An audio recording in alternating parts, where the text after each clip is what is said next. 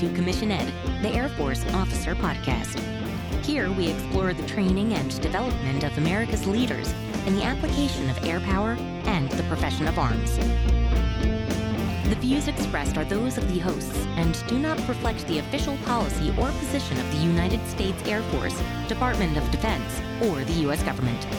The mention of companies by name is solely for the purpose of discussion and should not be implied as endorsement.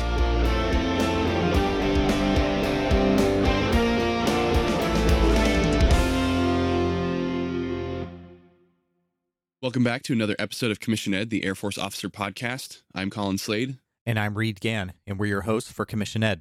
This episode today, this conversation that we are about to have, is the one that I have looked forward to more than anything else the entire time that we have been doing this podcast.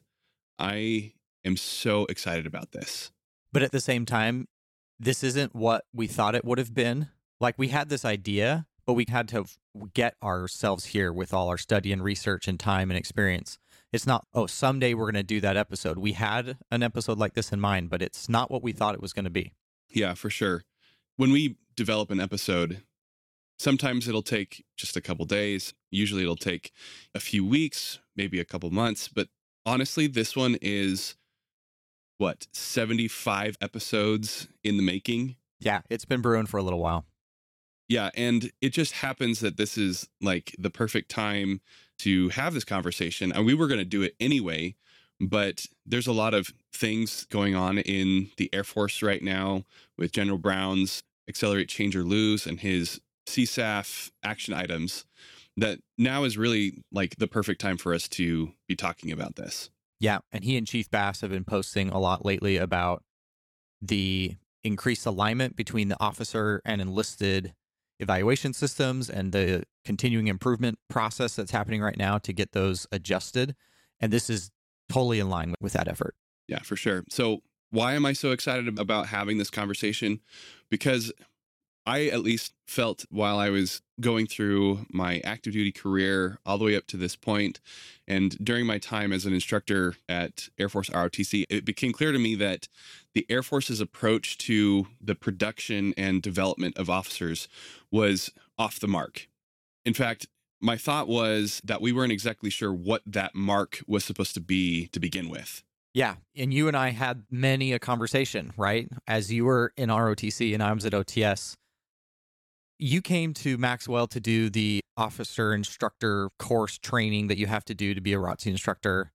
Yeah. And we both looked at each other near the end of your time and we're like, is this it? Like we couldn't put our finger on it, but it just didn't quite feel like we had a definition of what we were trying to do. Yes, we saw the check marks on the sheet of what needed to happen. We couldn't put our finger on what it was. And it wasn't really until General Goldfein in 2019 kind of outlined what it was that we valued in an officer with his four categories of execute the mission, lead airmen, manage resources, and improve the unit, all on a foundation of character, that we saw the first light bulb moment. Oh, this is what an officer is supposed to do. Yeah. And that's when we realized, hey, this is an AFI 1 2 commander's responsibilities. And so we did a bunch of episodes on that because that was our first understanding of what it was that we're supposed to do. So, Colin, I don't know if you know this, but those episodes that we did have not done well. yeah, I do know that. And I'm trying to wrap my brain around why that is the case. Well, so I've been thinking about that. I think it's reasonable to see if you're not a commander that those four things don't resonate with you. I think yeah. that that's fair. They aren't sexy. This is not light your hair on fire, go fast, blow up stuff. It sounds boring and like work. Yeah, yeah. And so, and the other thing, though, I think the biggest thing is these four things outside of AFI 1 2 are wholly separate and removed from mm-hmm. everything mm-hmm. else that we see. We're not rated on these things. It's like these amorphous, detached things that are out there I don't see them on my Airman Comprehensive Assessment. I don't hear them on my OPR. These are not messages that are pounded into us at training. They're just out there. So I don't know that anybody has anything to tie this to relevant to their experience. So that's why I think if I tell you an officer's job is to manage resources, it doesn't connect for anything. And that's Yeah. my thoughts on why those haven't done well. Yeah. If I were to put a quick explanation to what an officer does and what the Air Force values about what an officer does, it would always have been that we organize, train, and equip. Organize, train, and equip. That was like the buzz phrase that, Yeah.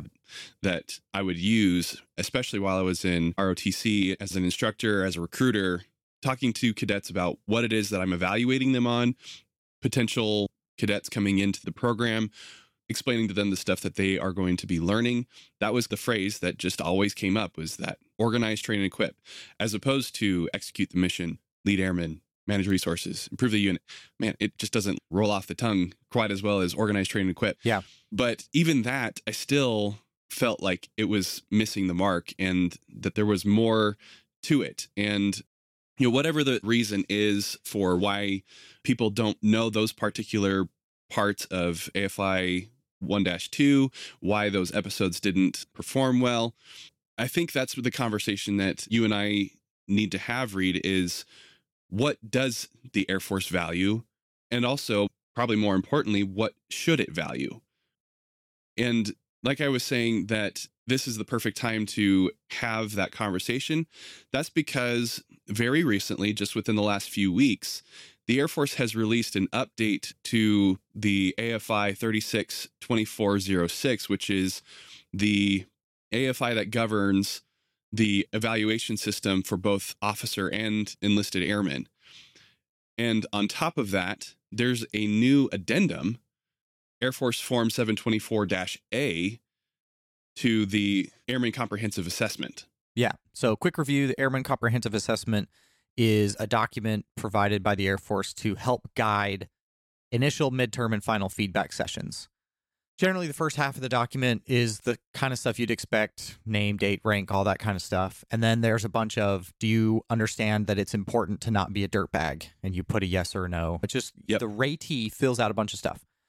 Then the rater has an opportunity to give you feedback on your performance. Exactly. And as we've mentioned, Colin, these performance categories that you're being rated on the ACA, they don't really feel connected to anything. Yes, if you look at them, you're like, okay, that's important. But there's no like continuous thread that says, this is what's important. This is how I'm being held accountable that standard. And it just doesn't continue. Anyway, so the ACA, generally real world, the ratee fills out 90% of the thing. They hand it to the rater. They may or may not have initial, midterm, or final feedback. I've had varying success with that. I've had it done once. Mentioned that back in the episode with Colonel Thaden. He's the only one that has ever done an ACA for me. Yeah. Yeah. So it is something. Let's start with that, right? And it's available and it I've had good feedback sessions with airmen that I've been leading using that as a tool. I do appreciate it. it does ask some hard questions, so it's got some benefits. But as Colin was mentioning, in that update, that addendum, it outlines a bunch of new things that Colin we're pretty excited about. The airman leadership qualities or ALQs, and they align with those four characteristics in AFI 1 2. Yeah. What they're calling those four characteristics are major performance areas. And HAF in their announcement, HAF A1 said they encourage the field to provide their reactions and inputs when given the opportunity to do so. So, Colin, you and I, we're going to give our feedback of this document, which we've had for, you know, about two weeks now. And that's what we're here to do today. Yeah, absolutely. But before we give our reaction, I think we should help the audience, those who are maybe driving in their car or doing a workout right now who can't read the thing, which we have included in the show notes so everybody can access it when you're ready to. Let's talk a little bit more about what these ALQs are, these airman leadership qualities, and how they fit within those major performance areas found in AFI 1 2. And so, one thing that I want to mention as well is that each of these different ALQs comes with a rubric, which I think is a fantastic thing to provide a little bit of expectation around how you grade each of these different ALQs. And again, that is also included in the show notes so everybody can take a look at it. All right. So the first major performance area, no surprise here, is the execution of the mission. And there are three ALQs in here. And just so you know, when there are more ALQs within a single major performance area, to me, that kind of signals that this is more important than the others. At least that's the way that I see it. I don't know if that's how HAF sees it, but that's the impression it gives to me. It's also what's going to happen. It's going to be weighted towards the things that there are more things to grade on. Yeah. So For I mean, sure. that's just how it's going to shake out. Yeah. So within executing the mission, there are three ALQs. The first one, no surprises here either, job proficiency. We care about how well you do your job. But HAF is also saying they want to see your initiative and adaptability. So those are the three that are in that first area. And then the second one, again, no real surprise here, leading people. This one has three ALQs as well. Inclusion and teamwork is the first one emotional intelligence, and communication. Yeah. So those all make sense. And it also makes sense that they're the first two. There's something Colin, you and I talk about technician or how good you are at your job versus leader. So I think it definitely puts those up there and says these are the two things you're responsible to do as an officer. So the next major performance area is managing resources. And there are two ALQs in this one. The first being stewardship, in other words, how you manage what you've been assigned, and accountability, how you are accountable for what you've been tasked with. The last major performance area is improving the unit. And there are two ALQs in this one. The first being decision making, and the last being innovation. And these major performance areas and ALQs, this addendum, is to be used for senior NCOs and all officers 01 and up. Which is interesting to me because I think that these ALQs could still apply to an E1 through E6, but they have specifically stated the ACA addendum is to be used optionally right now, mandatory later on mm-hmm. in the performance feedback for senior NCOs and up. Yeah. And real fast, we haven't mentioned this, and some may be aware, some may not. The ACA is between the rater and the ratee. This is not filed, it doesn't accompany the OPR when it goes up for routing. And so you can use this document to maybe be more aggressive than you would in an OPR in order to try to give meaningful feedback. And I suspect the same when this thing becomes mandatory for use, the same will be the case. Yeah. And they're not going to say, well, I want to see your midterm ratings when I see your OPR. This isn't the tool for that. This is to help encourage some honest feedback. Yeah, absolutely. The ACA and the ACA addendum are not going to meet a promotion board or anything like that. So, Yeah. Yeah, good point. So, Colin, first impressions. What do you think? Oh, okay. I don't hate it. Let me just start there. Okay. Yeah, in fact, there's quite a few things that I really like about this. I already mentioned the inclusion of a rubric. I think that is fantastic. So glad that they have put the time and the effort to build that out for us because it's going to make doing midterm feedback so much easier because you don't have to solve the, the equation every single time you sit down with a rater or a ratee to have a conversation around their performance. So my hope is that is going to make it take much less time and therefore make it much more likely that this is going to get used. Yeah. So, I actually had midterm feedback yesterday. Wow. Okay. my rater, who's an 06 and vice wing commander, so pretty busy, contacted me and said, Hey, Major Gann, it is time for your midterm feedback. And after I picked my jaw up off the floor, I uh, sent in my ACA and I attached the addendum because it's brand new. And Yeah. so when we actually had our session, this was their first time to interact with the document. Again, they're running around being super busy trying to lead 7,000 airmen. And we had a really good discussion about this because what we talked about is how we think this new addendum and these ALQs is going to shape what our OPRs look like and the potential change of a new OPR. We know that's been coming. Yeah. This might give us a peek behind the curtain of what they're looking at. Same general impression. Overall, there's a lot of goodness here. Something I want to highlight though, and it gets to something you were saying earlier. A lot of this will come down to how it is used. They Mhm. could give us the best tool on the planet, but if people don't use it appropriately or choose not to use it at all, it's not going to change anything.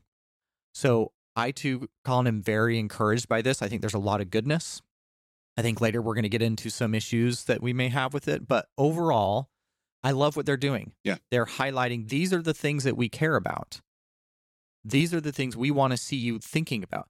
And also, I think this tool as a leader, Colin, you and I have done the racking and stacking. We've done this a lot. Yep. And Yep. the worst feeling in the world is when someone comes up to you and they're like, hey, you put me middle of the pack. Why? And you can't produce anything. You're just Yep. because that's you don't know. And it's the worst feeling in the world. And you don't like that. I like this tool because if I think if a leader is very consciously evaluating their folks in these 10 areas and really paying attention and saying, I have not had an opportunity to see this person improve the unit. I just haven't seen it.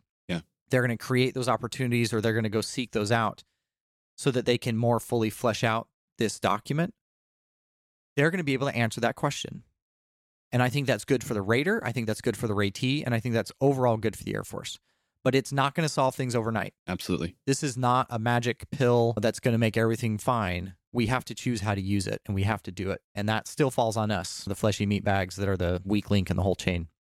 Yeah, no, absolutely. I agree with you. It falls on us. But generally speaking, I think that you and I can see the vision of what they're trying to do.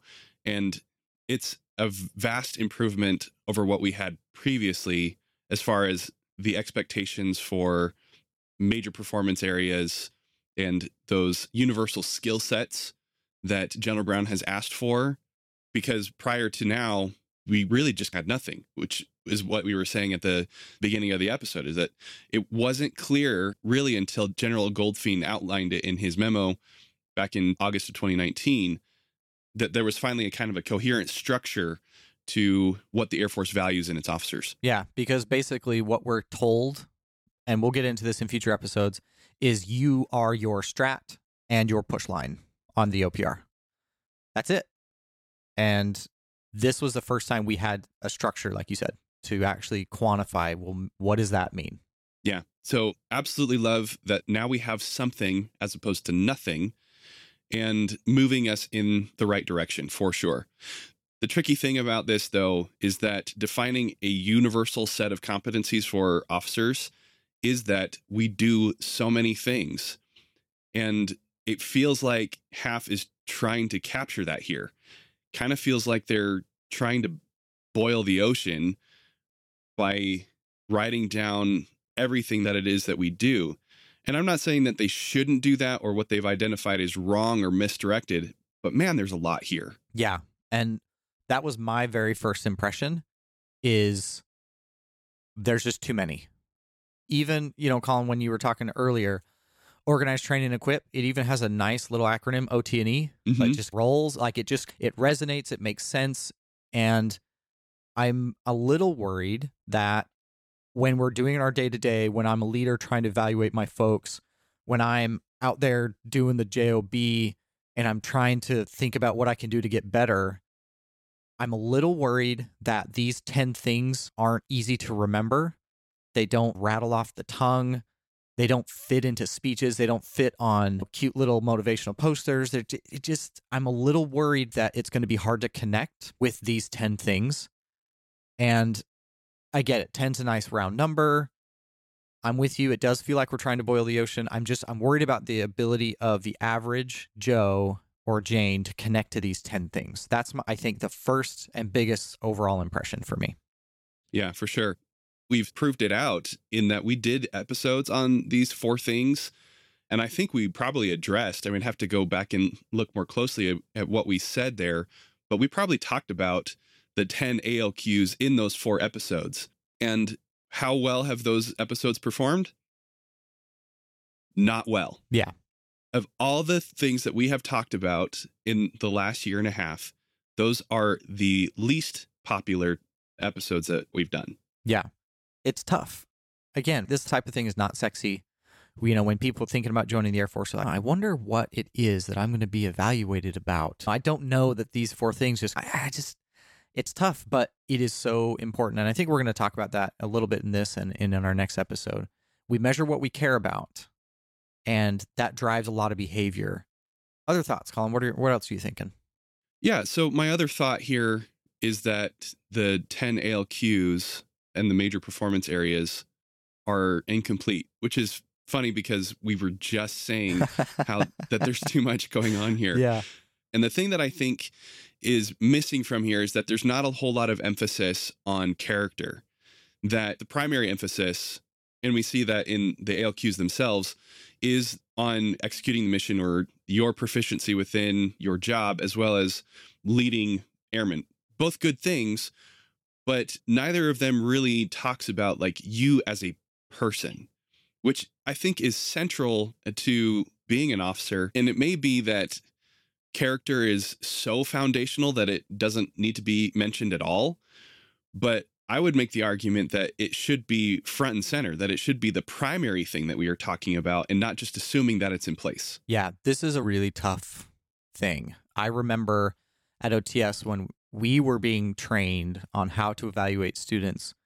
We even taught this when we were talking about how to give feedback that it needs to be about performance, not personality. Do you remember that? That kind Yep. of, yeah, you can't, when you're going to have a difficult conversation about how someone is doing, it's important to not make them feel like this is about who they are as a human being. It's more about their performance, right? So Yeah. you don't say, you're clearly an idiot. You say something like, the performance that you demonstrated does not meet the standard. Right. You sanitize it like that. Yeah. Make it less about them, but more about the issue at hand, which is a great feedback tool. Yes. And absolutely, you should do that. Yeah. Because if you want them to be receptive to what you're saying, you can't start out with you must be an idiot. it's going to it's going to shut things down. It's not going to happen. Yeah. But if you can say the performance you gave me did not meet standards, that's a whole different thing. But I think what that does is it does remove us a little bit from talking about character. And Colin, I back me up on this. Some of the hardest conversations I ever had was with students who had given me reason to not trust them. Yeah. And I had to have a character question, character feedback, character discussion. And in this age when toxic leadership is such a hot topic in the Air Force, yeah, I too think it's so foundational. It should go without saying. But I feel like we may have missed an opportunity to have that on this document and to have somebody seriously look you in the eye and say, you screwed up. And here's where. Yeah. You know, it was simple things at OTS. It was an alarm clock set an hour before the authorized time to wake up. Uh oh, are you waking up early? You're not supposed to do that. Yeah. Why is your alarm clock set early? Like, that's a hard conversation. Are you breaking the rules willingly? Because you had to deliberately set your alarm clock. You know, that, Yeah. that sounds like a silly, crazy thing. But if I'm there to evaluate if I should put special trust and confidence in you, that's the kind of stuff that I have to use to measure. I just, I think we, like you, I think we may have missed a little bit here. But at the same time, it's so foundational, it should go without saying. So I'm definitely on both sides on this one. I think, yeah, this is a tough one. Yeah. And if you think about the high vis, high ranking leaders that have been removed from their positions in the last few years, both in the Air Force and outside of it, it's never about their job performance. It's always about their character and the loss of that special trust and confidence from a rater to a ratee, from a supervisor to a subordinate officer. It's never about their proficiency within their job or their ability to lead effectively. It's always about who they are and the poor choices that they've made. Yeah. Yeah. And I don't know if we're given that feedback early and often enough. I can't believe that someone gets to be a two, three, four star general and then gets subsequently removed from command because of a lack of confidence. Yeah. Without there being something along the way. I just, I don't know that. I find that really hard to believe. So I think that's what we're both getting on a little bit. Yeah. All right, Reed. So we've poked enough holes into the ALQs, and we just want to emphasize the point again here that we actually think that this is a great first step. We are very pleased with what HAF A1 has produced and is giving us the opportunity to start using, test it out, prove it out, see if it's going to work for us. and then to provide this type of feedback back to them so that we can all work together on making the Air Force better. Yes. So people use it. right? We had the ACA, we had the OPR. The whole system is not bad, right? It's not a sentient being which makes decisions to ruin your life. Okay? It's people who use these tools. Yeah. And so please use it correctly. I think just too much it wasn't used well or they didn't take it seriously or they just didn't do it at all with feedback especially. So please take the opportunity. They've given us some good tools. Let's take advantage of it. Yeah, absolutely. All right. So, in an effort to provide further solutions or suggestions on the improvement of this product, Reed, you and I would like to share some of our own thoughts on what we think the ACA or just the idea of what an officer should be. We want to provide a little bit more from the discussions that we've had previously that are going to look different than what's here in the ACA addendum. It's not that those things are wrong, but we feel that there are other ways to make this much better. Yeah. And as we've caveated before, we are not experts in this. We've not spent years of our lives dedicated to this. We're coming at this as folks who are in the system, who've used these tools and have given it some thought. But that's the beauty of our system, Colin, is that we make the rules of the club. Yep. And we're voting members, if you will. And these are our votes. And so take it with the grain of salt that we've pretty healthily sprinkled on top here. But at the same time, this is one of the greatest things about being in the service is that we own this. So this is our attempt to try and humbly make it a little bit better, if you will. Yeah, absolutely. So we feel that the best way to approach this is to examine the commission itself. Why do we have a commission to begin with? And then what is it that an officer is supposed to do with it? Those two things we feel deserve their own episodes, but we're going to try to address them at least in part to help us to provide that feedback to what we think that we really should be valuing in our officers. And later on, here's a preview for what's coming over the next few weeks. We want to have a conversation around how you evaluate these things, how you recruit it, develop it, and produce the officers that we need for the Air Force. So, like I said, we want to start with what is a commission to begin with? This comes from the Armed Forces officer. It says the commission is granted under the president's powers in Article 2, Section 2 of the Constitution. It is a notice of appointment, a grant of executive authority, and an admonition for obedience. It is bestowed because of the quote, special trust and confidence reposed by the president in the appointee. Special trust and confidence, Reed. We've both used that phrase a number of times. Just in today's episode, we've brought it up over the course of other episodes that we have done. We feel that is the commission, is that special trust and confidence. That's where we need to begin this conversation. Yeah, 100%. You know, we started off this entire podcast asking that question What is the commission? Yeah. At the time, we didn't have a really good answer. We said some stuff but I think if you had to put it into a single short phrase, special trust and confidence, that's it. You know, and think about some of the greatest military leaders of the last few generations. Colin Powell will absolutely come to mind. Yeah. When he was asked, what is the key characteristic of leadership? Without hesitation, his answer, trust. We've got a link to that in the show notes. Yeah, there's a fantastic video about that press conference. And highly recommend everybody go listen to it because it's that good. Just his ability to distill leadership and officership down into a single word. Yeah. Trust. So good. And if I think about it, as I look back, this dawned on me, right? I look back into everything we were doing at OTS. That's what we were doing. We were giving an opportunity for the students to demonstrate their worthiness for that special trust and confidence. Mm-hmm. And I wonder why I didn't see it then. I wonder what it was. Maybe I got caught up in the day to day and the minutia. I'm not sure. But boy, in retrospect, it's so clear. I was giving them opportunities to demonstrate that they were worthy of the trust and confidence of the United States. It's so clear now. It is so clear. That is what we were doing. Well, I'll tell you why it wasn't clear then because we didn't have this coherent structure of the ACA and these major performance areas, or what we feel now, or what we think should be included on an ACA. That didn't exist before, but now it does. And so looking back, yeah, hindsight's 2020, but being able to look back through this lens of these major performance areas and this coherent structure of what we value in our officers, it absolutely makes sense that our commissioning sources, OTS, Air Force Academy, ROTC, these are designed to give cadets the ability to demonstrate their worthiness of that special trust and confidence. And for cadre, officers who have already earned the commission to say, yes, this is the kind of person that I want to bestow that special trust and confidence in. Yeah, absolutely.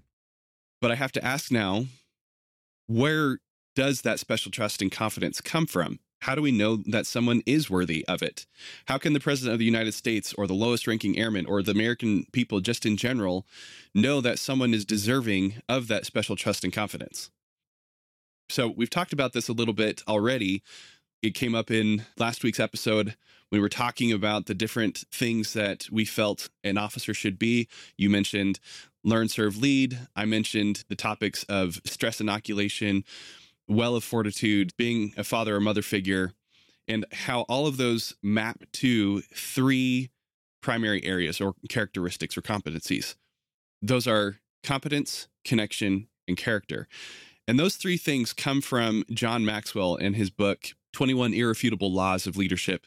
He talks about the law of solid ground being the combination of these three things in order to generate trust. He says to build trust, a leader must exhibit competence, connection, and character. And so we feel pretty strongly that those three C's are the universal skill sets or qualities that every officer should have. Yeah.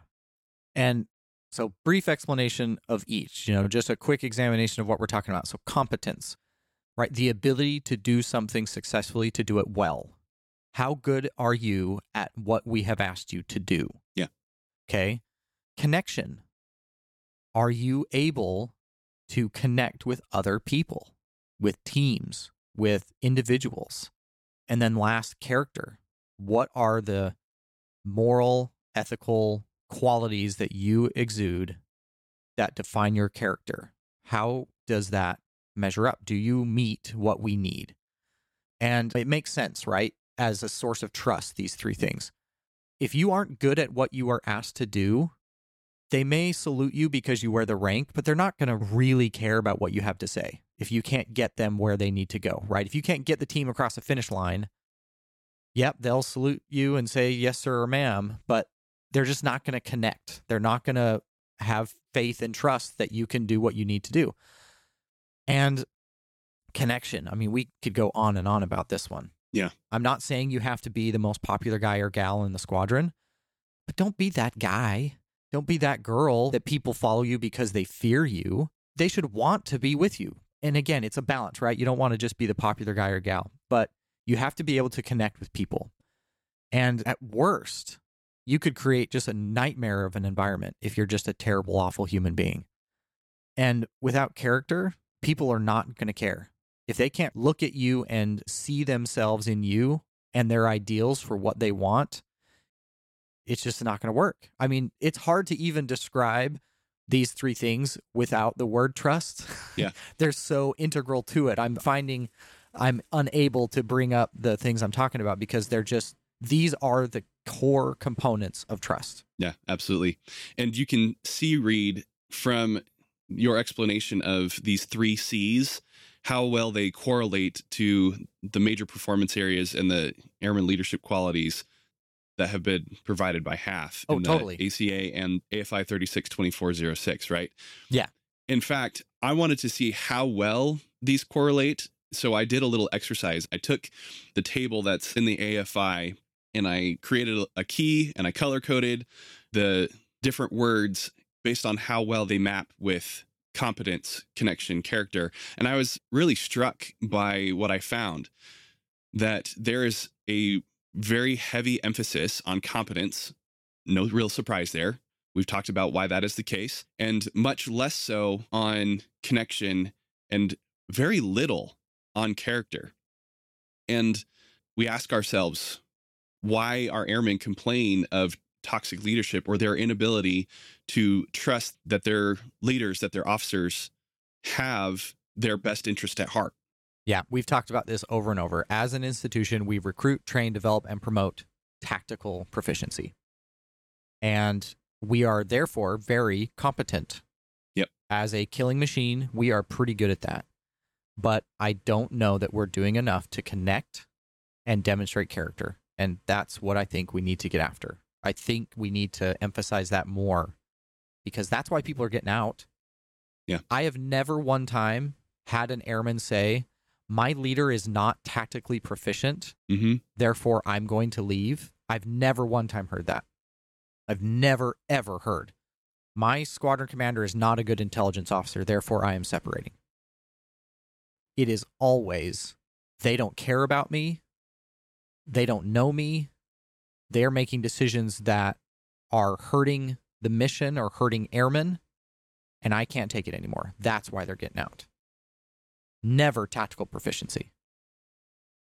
As an officer corps, I just don't know that we've done enough to record, measure, count, account for character. And as a result, I think as an institution, we need to recruit, train, develop, and promote character because that's the issue. Yes, we focus on tactical proficiency, and so we're good at it. I think we need to balance that with more character. Yeah. So I love the three C's because they're easy to remember. They roll off the tongue. I think people can relate to them, and everyone knows what they mean. I feel like that ability to connect with the information is just there a little bit more easy than it is with the 10 A- ALQs. Yeah, Reed, I absolutely agree with you. There's not really an easy way to remember the ALQs. It's not a, a fancy acronym that I can think of. And like you said, they don't just roll off the tongue. It where competence, connection, character, they all you know, start the same way. Yeah, they don't rhyme, but they're very easy to remember, I think. Yeah. And I'm just going to keep going with the theme of alliteration. I think there's some other C's. Commission, right? Yeah. They tie into what it is to be commissioned. And here's my favorite one, though command. This another C. And inherent in every commission is the potential for command. We've talked about this on and off on this podcast as well as offline, Colin. Something that's become much more clear to me is how important and how central the ultimate purpose of the commission is to command. I mean, we all know that, right? We all talk about it in the recruiting speeches and in the early days of second lieutenantdom. They're like, oh, all of you could become the chief of staff someday. And we have these great visions of, all, I mean, it's baked in, but I didn't feel it as much as I have over the last few months, especially going through ACSC and correspondence and really studying the joint publications. You know, it's not even just command. Ultimately, it's a joint force commander, a Yeah. JFC. I mean, that's really everything is shaped to push and develop and create that guy or gal who can lead the men and women of the United States Armed Forces and our combined partners Yeah. to success in combat. I mean, that's the whole point. We've had some really interesting conversations about this. It's been very instructive to me as you've been going through this and sharing your thoughts. And I'm so excited for you to now share that with the audience, the things that you've been learning and, and studying over the last few months. Yeah, so I'm going to pull out some of the more salient parts of the joint pubs. Light reading, they are not, but very interesting still. I mean, this is what we do, and I really had to get into those docs a little bit more. We're going to start with Joint Pub 3.0, which is operations, you know, pretty simply. Something even, you know, Clausewitz says, when all is said and done, it is really the commander's coup d'oeil. I, I don't speak French, so forgive me. His ability to see things simply, to identify the whole business of war completely with himself. That is the essence of good generalship. So, this idea of being able to summarize and comprehend what you see as a whole in a comprehensive, quick view. And again, to continue on with Joint Pub 3.0, commanders, command forces operating as part of a multinational military force. They have the authority and the responsibility to organize, direct, coordinate, and control military forces to accomplish the assigned mission. And for a JFC, that's win wars. Yeah. So no pressure, but the whole thing's up to you. And last part as a result of their leadership, they need to create a culture which we've talked about mission command or mission type orders, where they've communicated a vision, an end goal so clearly and up and down the entire chain that anyone at the very lowest levels could be completely cut off from any daily or regular guidance and direction, and they'd still be able to accomplish the mission. So that is the responsibility of a JFC. And everything that we do, our recruiting, our training, our education, our force structure, the responsibilities of different echelons of command, all of that is ultimately to build that person. And that has really become solidified in my mind as I, you know, have studied this a whole lot more. So what you're saying, Reed, is that if we continue with our three C's model, competence, connection, character, those three things are what get you in the door to earn the commission. But also, those things have to continue to grow and develop over the course of time in order to produce someone who is ready to command and not just command at the squadron or even at the wing level, but to be a joint force commander. Absolutely. And at every level, the things that are expected of your competence changes, the things that are expected of your connection change. Mm-hmm. And character, I think, is the one that's not going to change. It's just going to increase in the severity of making a mistake. Yeah. So, you know, for example, let's take connection. Second lieutenant in a security forces squadron, they need to be able to lead all their folks. They need to connect with them. A three star general, you know, with a coalition force bringing the fight against the enemy in some far off country, they need to connect with multiple nations. Mm-hmm. They need to connect with military forces that all speak different languages. I mean, the connection is very different, right? So I think the three C's really adjust well, but I, I think they absolutely apply. Yeah, that's so fascinating to me that if you think about it in this way, in terms of the special trust and confidence that is originally given to a new officer, that only grows and intensifies over the course of time and experience, that ultimately produces that joint force commander who is able to do all those things. But it's still the same principles. It's still their competence, their connection, their character utilizing that commission, which is their authority to act on behalf of the president of the United States and the American people in this very specific and important and critical position of command. Yeah. And that's the thing. Even if you don't want to be a commander, the machine is pushing you in that direction. We've talked about that. You had that, you know, really good discussion with Colonel Thaden. And uh, this is a regular discussion. People just want to do their JOB. But this is what the force is pushing us to develop, to become because of our commission, because of the potential of command and the centrality to competence, connection, and character, which, yes, that's a lot of C's. I've had fun with alliteration today. But I think it matters because you're not going to forget them. Yeah. They ring true, they all tie together.